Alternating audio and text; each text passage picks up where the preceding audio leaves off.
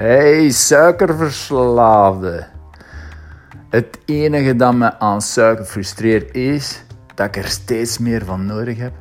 En ik voel me daar niet eens schuldig over. Ik ben vier dat ik suikerverslaafd ben. Tal van mensen komen naar mij om oplossingen voor hun suikerverslaving. Die hebben het niet eens door. Ik ben suikerverslaafd. Iedereen is suikerverslaafd. Waarom denkt hij dat de regering miljarden investeert in deze industrieën? Omdat ze hun extra inzetten, omdat voor ons slechts een pulschil zou kosten. Bijna gratis energie.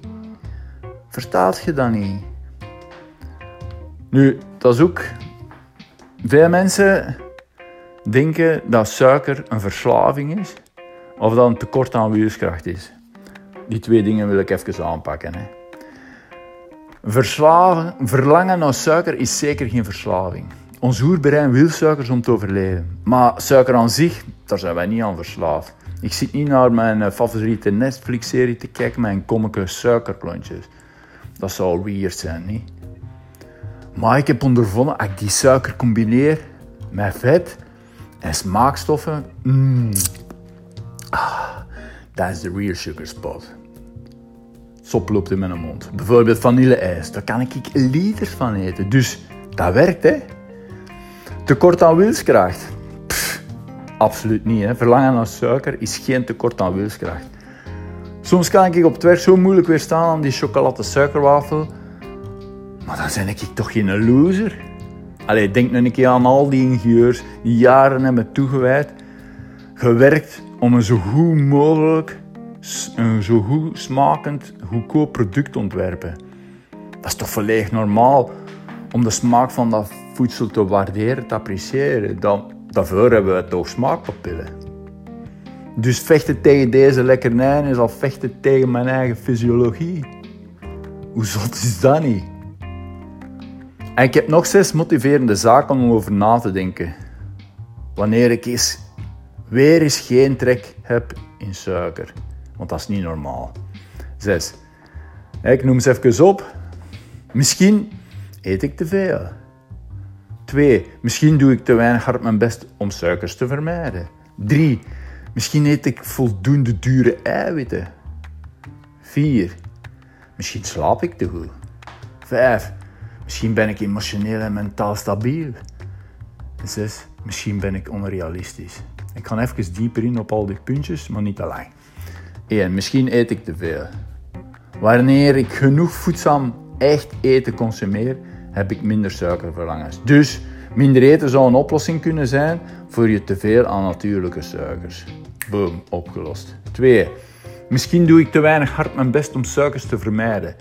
Want keihard mezelf verbieden om suiker te eten zorgt juist voor dat ik het meer nodig heb. Dus hoe harder ik voedingsmiddelen wil vermijden, des te harder ik er naar hunker. Maar ik begrijp ook dat je eerst de verslaving aan gezond eten wil ervaren om vervolgens te kunnen afkicken en er kunnen van afkomen. Hè. Niet streng zijn voor jezelf. 3. Misschien eet ik voldoende dure eiwitten of proteïne.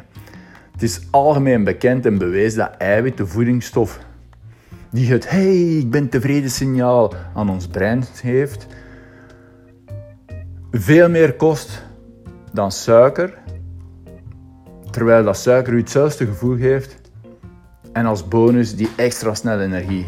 Plus, het is bewezen dat bij een tekort aan eiwitten de neiging hebt om naar suikers en koolhydraten te snakken. Dus ik raad u aan om vooral niet meer dan 50 gram eiwitten per dag te eten. Anders gaat u nooit dat hemels verlangen mm, naar suiker ervaren.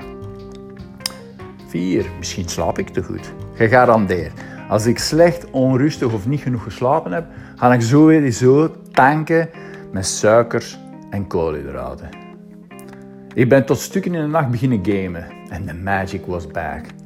Pijnlijk voor mijn ogen, maar super gemotiveerd om zanderdags de dag te, te starten met suikers van die snelle, goedkope vorm van energie voor mijn lichaam en geest. Zo echt de suikerdip quick fix. Opgepast. Bij gebrek aan slaap worden extra koolhydraten gemakkelijker als vet opgeslagen dan als suiker. Dus eet vooral suiker en geen koolhydraten. Dat is nog een voordeel. 5. Misschien ben ik emotioneel en mentaal stabiel. Stress, vooral die langdurige, slopt veel lichaamsenergie, waardoor we uitgeput raken. En dat willen we. Dus, boom. Je weet wat dat er gebeurt. Je lichaam heeft snel brandstof nodig. Suikers. Plus bij stress verschuift het brein naar reactieve toestand. Dat is een gratis manier om assertiever in de wereld te staan en niet op je kop te laten schijten. Hoe ga ik daarmee om? Emotioneel agressief als het moet. Dat deed die oermens ook. De Paleolithic Way. Je zult merken als ik door suikerkracht aangedreven ben. Wees gewaarschuwd. 6. Misschien ben ik onrealistisch. Dit sluit eigenlijk aan bij het vorige. Misschien ben ik alle gevoel met mijn lichaam kwijt. Als je gevoel zegt van, hé, hey, ik wil een snickers, waarom werkt je dan tegen die natuur? Bovendien gaat het jaarlijks gaat er meer geld kosten dan suiker. Dus leer opnieuw genieten zonder schuldgevoel. Wees niet zo streng voor jezelf. Ga dus nooit stiekem achter een hoekje, een snickers of een mars eten. Als jij er maar een goed gevoel aan overhoudt. Als jij er maar gelukkig mee bent. Voel het? The power. Peace out.